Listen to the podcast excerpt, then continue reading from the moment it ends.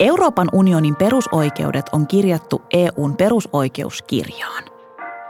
Perusoikeuskirja kuulostaa tosi hienolta ja viralliselta. Mutta miten ne oikeudet käytännössä toteutuu? Ja kuuluuko ne aidosti kaikille? Mun nimi on Jaamu Rösberkan ja tässä podcast-sarjassa mä etsin näihin kysymyksiin vastauksia.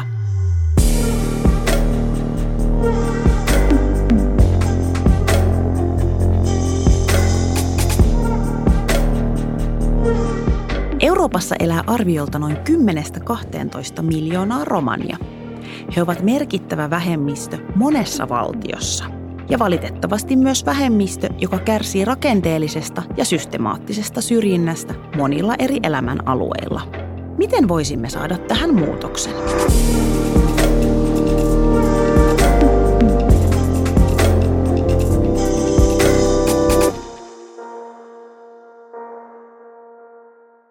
Tämä on valtava kysymys, jota Mirjam Schwarz työssään usein pohtii. Mirjam on opetushallituksen asiantuntija, jonka päävastuualueena on romanien koulutuksen, kielen ja kulttuurin kehittäminen.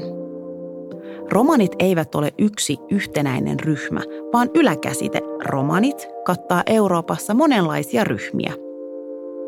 Mikä niitä yhdistää? No voisi sanoa, että suurin yhdistävä tekijä on tietysti kieli, että meillä on sanskriittiin pohjautuva yhteinen kieli, jossa on tosin eri murteita ja sanotaanko, että noin ehkä 30% on sellaista yhteistä juurisanastoa, eli kaikki ei ymmärrä kaikkia, mutta se on semmoinen suurin yhdistävä tekijä ja sitten lisäksi tietenkin niin kuin kulttuuri, tapakulttuuri, erilaiset ammatit, kuten käsityöammatit, musiikki, taide. Tämä on ehkä sellainen, niin kuin kuitenkin koetaan sellaista niin kuin yhtenäisyyttä yli maan rajojen Euroopassakin, kun joku sanoo romani P. Se tarkoittaa sellaista niin kuin kiteytystä siitä, mitä on romanius ja kaikki tietää sen. Vähän niin kuin romanisielu. Et siinä voidaan niin kuin nähdä se, että mikä meitä yhdistää. Et sitä käytetään aika paljon Euroopassa enemmän, Suomessa vähän vähemmän, mutta mä oon kuullut, että se on myös rantautumassa enemmän Suomeen toi sama sana. Että se tarkoittaa niinku sellaista romaniutta. Okei. Sä sanoit, että kieli yhdistää ja tapakulttuuri. No mikä ryhmiä erottaa? No ehkä sellaiset niinku ihan käytännön tapakulttuuriin liittyvät jutut, että jotkut on yhtenäisiä ja samanlaisia. Mutta sitten esimerkiksi kaikista näkyvin juttu on esimerkiksi pukeutuminen.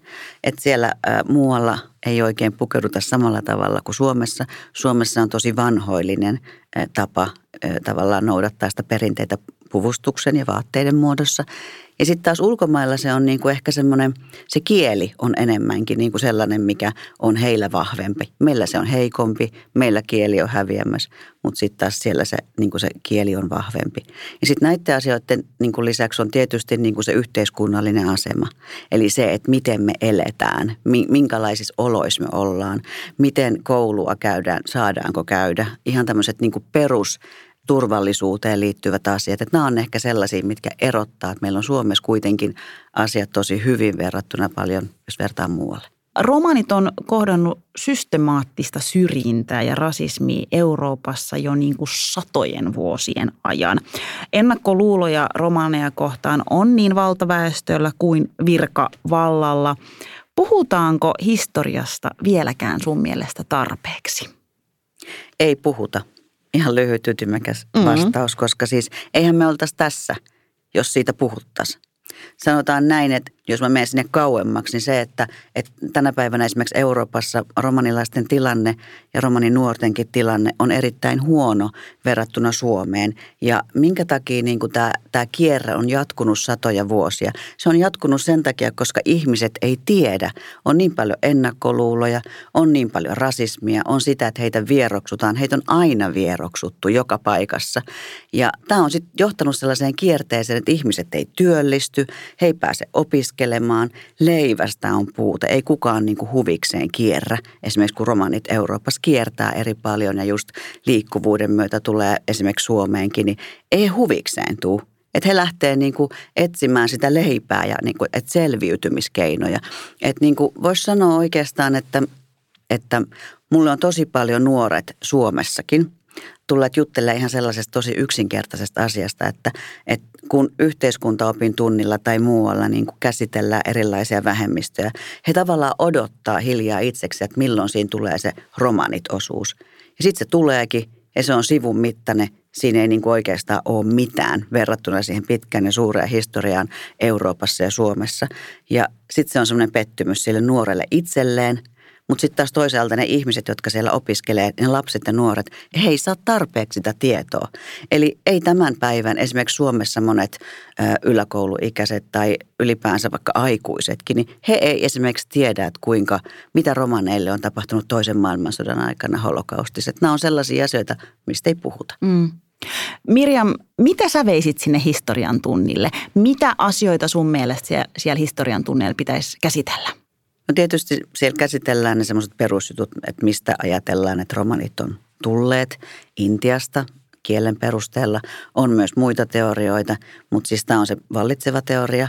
Ja sitten ehkä se, että miksi he on lähteneet liikkeelle, mitä kautta on tultu Suomeen, mitkä on semmoisia pääasiallisia niin kuin juttuja, mistä romanit erottaa ja keitä romanit ovat. Mutta sitten sen lisäksi musta olisi niin kuin tosi kiva, että tuotaisiin esille se, että me ollaan kuitenkin niin kuin myös niin kuin ihmisiä, siis kaikki. Että tavallaan niitä yhdistäviä juttuja. Että niin kuin jotenkin se, niin kuin se asennetyö lähtisi jo niin kuin siellä lapsena siellä koulussa. Että ne nuoret niin kuin sais kokea sen kokemuksen, että tämä porukka täällä, niin nämä on osa meitä. Nämä on osallistunut meidän kanssa Suomen itsenäisyyssotiin esimerkiksi.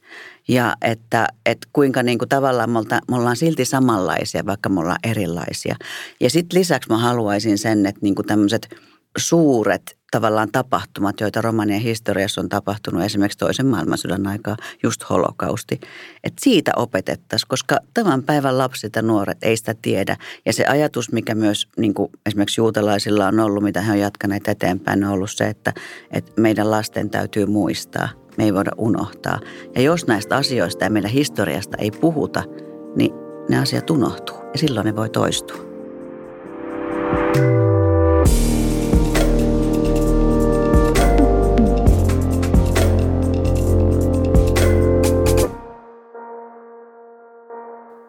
Puhutaan lapsista ja nuorista ja koulumaailmasta. EU:n perusoikeusviraston selvityksen mukaan 15% romaneista oli lukutaidottomia ja 31% oli käynyt koulua vähemmän kuin 6 vuotta. Miksi, Mirjam, romanilapsen tai nuoren koulutie katkeaa usein ja aika varhain? Musta on hauskaa, että sä otit tuon perusoikeusviraston, tuon FRAan kutsutun niin kuin tutkimuksen esille, koska myös tässä samaisessa tutkimuksessa, joka tehtiin vuoden 2020 jälkeen, niin siellä todettiin, että romanit on Euroopan syrjityin ja vainotuin ihmisryhmä. Että nämä on sellaisia asioita, jotka niin kuin tavallaan sit näkyy siellä käytännössä. Se, miksi se katkeaa niin varhain, on yksinkertaisesti se, että ensinnäkin vanhemmilla ei ole tarpeeksi tietoa yhteiskunnallisista rakenteista, mitä siellä tapahtuu, miten se koulutus etenee, mihin lapsia laitetaan. Monet romanit eivät ole esimerkiksi missään kirjoissa ja kansissa, niin se on tavallaan niin kuin jotenkin mahdotonta, että sieltä niin kuin viranomaiset seuraisi sitä, että miten ne lapset pääsee kouluun tai pääseekö ne kouluun. Ja siksi toisekseen, sit jos ne pääsee kouluun, niin tosi usein on se tilanne, että heidät laitetaan tämmöisiin erilliskouluihin. Ja tämä on niinku yksi sellainen juttu, niinku, että tavallaan niinku, että lapset erotetaan jo niinku ihan varhain. Ja sitten myös tämä näkyy tulevaisuudessa semmoisena, että ne lapset kokee, että heistä ei ole mihinkään. Ei ole niinku mahdollisuuksia jatkaa. Meistä ei tule koskaan mitään, koska meistä ei kukaan ajattele mitään. No, tämä on yksi juttu, mutta toinen juttu on se, että ne peruselämän niinku tarvittavat asiat puuttuu. Koti, sähkö, ihan sellaiset, niin kuin, että olisi pysyvä paikka, olisi niin kuin, tavallaan ne sellaiset edellytykset. On sellaiset edellytykset, että se lapsi pystyy menemään sinne kouluun. Niin nämä on ehkä sellaisia juttuja, että ne kaikki kiteytyy siihen tutkimukseen, mitä sä sanoit tuossa alussa. Eli se, että ne asenteet ja ne ennakkoluulot ja se viha romaniväestöä kohtaan on niin kova, että siellä ei huolehdita siitä, että ne lapset pääsisivät kouluun.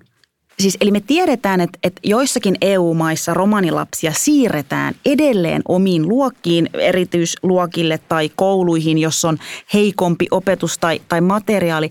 Miten ihmeessä tämä on mahdollista? No tämä on tosi hyvä kysymys. Että tätähän on seurattu niin kuin ja esimerkiksi nämä ihmisoikeusjärjestöt ja muut suuremmat tahot, niin siitä on annettu monta kertaa EUn jäsenmaille huomautuksia, että näin ei saa tehdä. Ja niin kuin näitä romanien oikeuksia ja romanien just tämmöistä niin kuin niitä asenteita romaneja ja romanilapsia kohtaan, niin niitä käsitellään niin kuin joo, mutta käytännössä ei tapahdu niin kuin mitään. Eli se, että ne EU-jäsenmaat velvoitetaan toimimaan asioissa yhdenvertaisesti ja samalla tavoin kaikkia kohtaa, niin kuitenkin käytännössä se vaan jatkuu. Ja vieläkin ne lapset on usein esimerkiksi vammaisille suunnatuissa kouluissa ja luokissa. No tapahtuuko tätä myös Suomessa? Ei. No siis ehkä voisi ajatella silleen, että aika helposti... Mitä mä oon nyt niin kuin seurannut ja mitä mä oon kuullut, mä oon tukenut paljon romaniperheitä niin kuin lasten kouluasioissa, niin tuntuu siltä, niin kuin, että jotenkin aika helposti tulee se päätös, että laitetaan niin kuin lapsi erityisopetukseen, joka on tietysti hyvä, jos lapsi tarvitsee sitä. Mutta se, että se ei ole sellainen niin kuin automaatio, että lapsi on heikkolahjainen tai muuten sellainen, että hän tarvitsee todella paljon niin kuin tehostettua tai erityistä tukea. Nämä tehostetun ja erityisen tuen päätökset tehdään valitettavasti romanilapsille joskus myös turhaan. Ja tämä voi olla myös sit sellainen, että tämä jakaa mielipiteitä, että jotkut romanivanhemmat jopa toivoo, että lapsi saisi sitä erityistä ja semmoista niin kuin erityisluokkatukea, mutta sitten taas toisaalta on myös vanhempia, jotka ehdottomasti ei halua, koska siitä tulee omat merkintänsä ja se vaikuttaa lapsen tulevaisuuteen opinnoissa. Mä olinkin just tavallaan kysymässä, että miten tämä kaikki niin kuin voi vaikuttaa sit romanilasten ja nuorten tulevaisuuteen. Ja niin kuin, onko nuorilla semmoista tulevaisuuden uskoa? No mä uskon, että asiat on menossa parempaan suuntaan. Että ainakin niin kuin, romanin vanhempien ja huoltajien ja perheiden niin kuin osalta se asennetyö on mennyt mun mielestä tavallaan perille. Eli he ymmärtää sen, että kuinka tärkeää se koulutus on, jotta päästään elämässä ja yhteiskunnassa siihen osallisuuteen. Että kaikki ollaan tätä tekemässä tätä yhteistä yhteiskuntaa. Eli jotenkin se, että se kotoa tuleva tuki Suomessa kyllä niin kuin on tosi kasvavissa määrin näkyvissä. Mutta sitten taas, niin kuin, että jos lapsi ja nuori ei saa kokea sieltä ulkopuolelta tarpeeksi sitä tukea ja rohkaisua, niin eihän se itsetunto eikä se identiteetti, se ei kestä tuossa kasvavassa vaiheessa sitä, että tavallaan sua aliarvioidaan jollain tavoin. Ja sitten se vaikuttaa siihen, että koulut jää kesken ja ei ole motivaatioa ja ei ole, niin kuin, tuntuu siltä, että ei musta ole mihinkään. Että kyllä tämä niin kuin näkyy. Ja sitten tulevaisuudessa tämä näkyy työllisyydessä. Tämä on ihan ketjureaktio. Sä sanoit aikaisemmin, että romanit ei välttämättä ole kirjoissa ja kansissa, mutta miksi kaikki romanilapset ei saa syntymätodistusta? Miten tämä on mahdollista tämän päivän Euroopassa? No siis yksinkertaisesti siitä syystä, että siellä on tosi paljon romanikyliä, jotka siis on rakennettu johonkin niin kuin kaupungin laitamille. Ne on sellaisia hökkelikyliä, joissa siis ne romanit asuu ja nukkuu ja elää. Niiltä puuttuu kaikki perustarvittava. Niin miten siinä niin sitten vielä mietitään, että onko henkilöllisyyspapereita? Niitä lapsia syntyy sinne, minne niitä syntyy. Ja kuten monilla vanhemmillakaan ei ole niitä tavallaan, niin kuin, ei ole rekisteröity mihinkään. Ei ole henkilöllisyystodistuksia, ei mitään. Niin se tavallaan jatkuu, että se on semmoinen jatkumo, joka on tosi ikävää. Ja jos ei siihen saada puututtua, niin tähän tulee jatkumaan niin kuin tulevaisuuteen näkyy vuosikymmeniä vielä eteenpäin. No mitä Euroopan unioni tekee asian parantamiseksi? EU-komissiolla on ollut sellainen niin kuin poliittinen niin kuin tämmöinen romanien niin kuin integraatio. Mä en tiedä, onko se vaikea sana, mutta sellaista niin kuin, integraatiota, sellaista, että päästään kaikki osalliseksi johonkin yhteiseen. Niin sellainen niin kuin kehittämisohjelma on ollut niin kuin vuodesta 2009 saakka jo. Ja kaikki nämä jäsenmaat on sen hyväksynyt. Mutta sitten näitä ohjelmien niin kuin toimeenpanoa, niitä seurataan vuosittain tämmöisissä niin kuin komissioille toimitettavissa niin kuin seurantaraporteissa. Ja sitten jäsenmailla annetaan niin kuin joko noottia tai ohjeita tai jotain muuta, että mitä täytyisi niin kuin hoitaa paremmin. Mutta sitten kuitenkin niin kuin viimeisten 10 vuoden aikana on nähtävissä, että kaikki nämä, niin kuin se tahtotila jotenkin niin kuin kehittää romaneiden asemaa ja varsinkin koulutusasiat kärjessä, niin ei se niin kuin oikeastaan mennyt mihinkään suuntaan. Et me ollaan käytännön tasolla kuitenkin Euroopassa vielä ihan lapsen kengissä, vaikka siellä raporteissa saattaa lukea jotain muuta. No mutta tuossahan on se ongelma tavallaan, Mirjam. Ja tavallaan mä mietin, että kaikki tuommoiset ohjelmat kuulostaa aina niin hyvältä ja hienolta ja on tiedätkö suunnitelmia, mutta riittääkö se? Nähtävästi ei. Eli mitä voisi tehdä toisin? Mun mielestä se asennetyö on kaikista tärkeintä. Eli jos me saataisiin ihmisten, lasten, nuorten, vanhempien, työnantajien, koulutuksen tarjoajien ja sitten myös päättäjien asenteet ja tulevaisuuden, näiden ihmisten tulevaisuuden ihmisten niin kuin asenteet muuttumaan sellaiseksi, että he näkisivät romanit tasavertaisina ihmisinä, eikä vaan niin kuin sellaisina joinakin toisen luokan kansalaisina, joista ei tarvitse välittää. Niin mun mielestä se on se avain, millä saadaan niin kuin tavallaan potkua sinne, että ne asiat menee eteenpäin ja ne päättäjät ja sitten tavallaan ne toimeenpanijat siellä maissa ja kaupungeissa ja sitten ihan vaikka ruohonjuuritason kylässä, niin että ne etenee, että siellä tehdään jotain, siellä oikeasti tehdään jotain, niitä ihmisiä ja niitä päättäjiä velvoitetaan tekemään jotain ja sitten tätä seurataan konkreettisesti. Ja mun mielestä se asennetyö on kaikista tärkeintä ja sitä voi tapahtua vaan just median kautta. Media on yksi, missä niin kuin ihmiset tulee näkyviksi, ihmiset saa äänen, tulee kuulluksi. Se auttaa kahteen suuntaan. Se auttaa myös romaneja, jotta heille tulee vahvempi halu kehittää itseänsä ja lähteä liikkeelle niissä omissa asioissaan. Usko siihen, että meistä tulee vielä jotain ja me voidaan olla osa tätä yhteiskuntaa. Ja sitten taas siihen toiseenkin suuntaan, että ne ihmiset, jotka tekevät näitä päätöksiä, näkisivät, että nämä ihmiset tarvitsevat apua ja näihin asioihin pitää ihan konkreettisesti puuttua. No Mirjam, miltä romani lapsen ja nuoren tulevaisuus Euroopassa näyttää? Mä haluaisin sanoa, että hyvältä. Että ehkä asiat niin kuin menee vähitellen eteenpäin. Mä siis toivoisin näin. Mutta tällä hetkellä, kun mä katson sitä tilannetta samalla tavalla kuin, jos puhutaan vaikka Ukrainan sodan lapsista ja heidän tarvitsemasta tuesta, joka nyt on pinnalla, joka on todella tärkeä asia. Mutta siis kun romanilapset tarvitsee tätä koko ajan. Ja he tarvitsevat sitä niin kuin laajemmin. Tämä ei ole vaan niin kuin yhtä porukkaa koskeva niin kuin kysymys, vaan tämä on niin kuin maailmanlaajuinen ihmisoikeuskysymys. Että niin kuin, että jos ei tähän puututa, niin tämä asia ei mene eteenpäin käytännön tasolla. Paperilla voi tapahtua vaikka mitä, mutta että se tapahtuu käytännössä, niin siihen tarvitaan vielä paljon tekoja, ihan käytännön tekoja. Että miten mä sanoisin lyhyesti, paljon on vielä työtä. Ei näytä vielä tässä vaiheessa hirveän valoisalta, mutta toivottavasti sanotaan, että jos 5 vuoden päästä kysytään asiaa uudelleen, niin jos jotain olisi muuttunut, niin mä oon tosi iloinen siitä.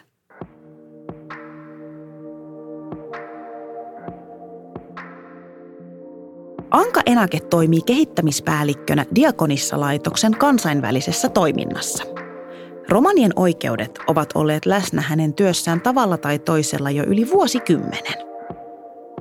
Kuten Mirjam Schwarz mainitsi, niin Euroopan unionin ohjeiden ja lainsäädännön haasteena on usein kuitenkin toteuttaminen ja käytäntö.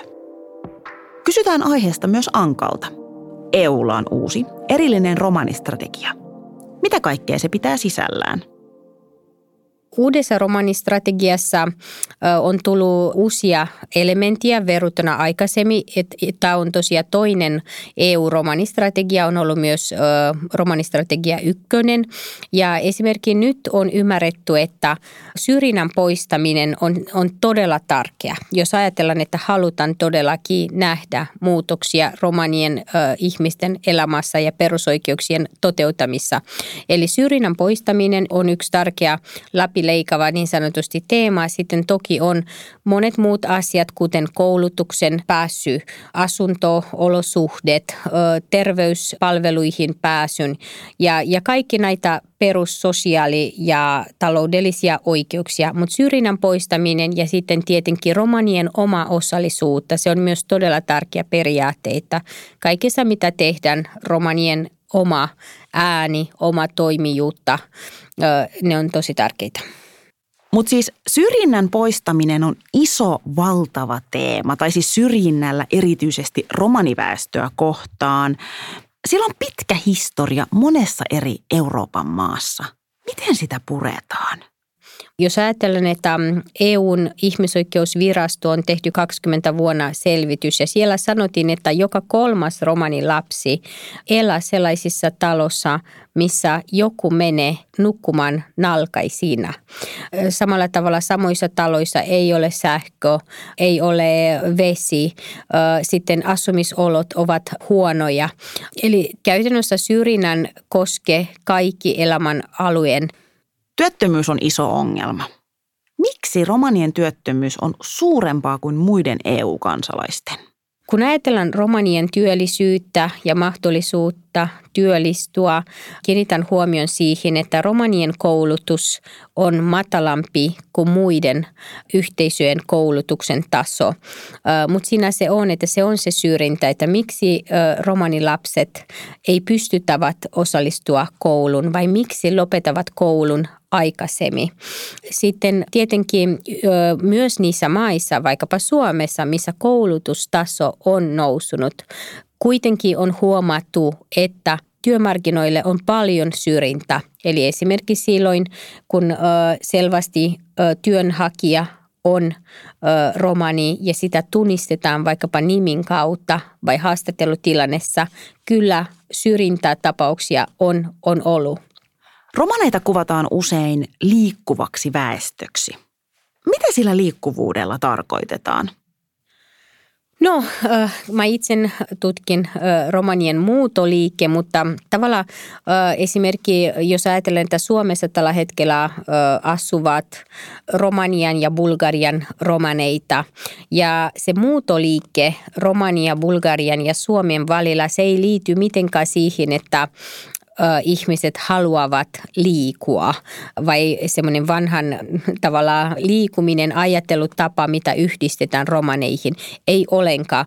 Itse asiassa, jos ajatellaan molemmat Romania ja Bulgaria tavallaan sen jälkeen, kun molemmat maat pääsivät EU:n, sieltä muutoliike on ollut vilkas ja molemmat romanit ja muut ovat liikunut Euroopassa ja on ollut työnperäinen maahanmuutto, eli jos ihmisille ei ovat halunnut parantaa heidän tilanneen, ne ovat liikunut EUn sisälle. Ja romanit samalla tavalla tämän muutoliikkeen kautta ne yrittävät korjata se, mitä puuttuu. Eli ne yrittävät parantaa omia perheiden taloudellinen tilanne, sosiaalinen tilanne. Eli tavallaan jo siellä puuttuu ne mahdollisuuksia toteuttaa perheiden hyvinvointi ja perheiden hyvä olla, sitten ne toteutamme muutoliikkeen kautta.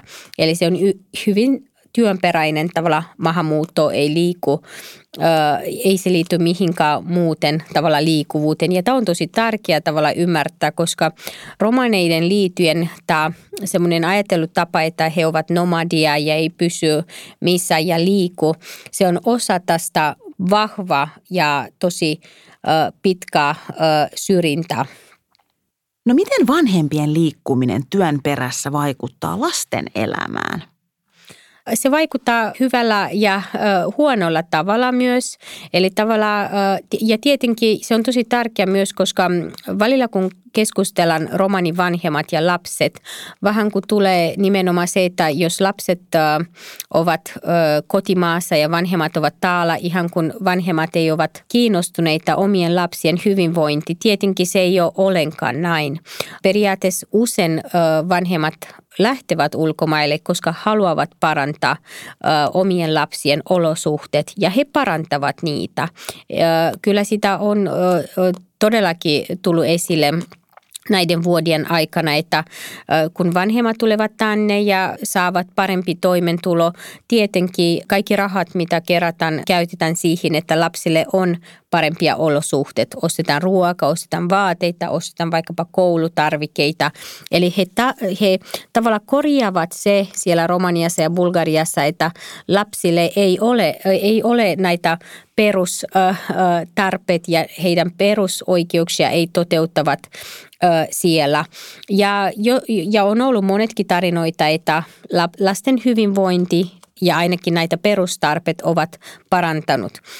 Tietenkin toisaalta tulee se, että lapset ovat sitten kotimaassa muiden sukulaisten kanssa. Usein kun on kuitenkin semmoinen laajennettu perhe ja asutaan yhdessä, he ovat turvallisia aikuisten kanssa ja heillä on turvallinen ja hyvä olla. Mutta totta kai tämä on molemmille aikuisille ja lapsille hyvin eriarvoistuva tilanne, että he ovat eri paikoissa ja elävät se arki eri paikoissa. Mutta tässäkin on huomannut, että totta kai digitalisaatio on parantanut niitä mahdollisuuksia pitää yhteyttä ja niin edelleen.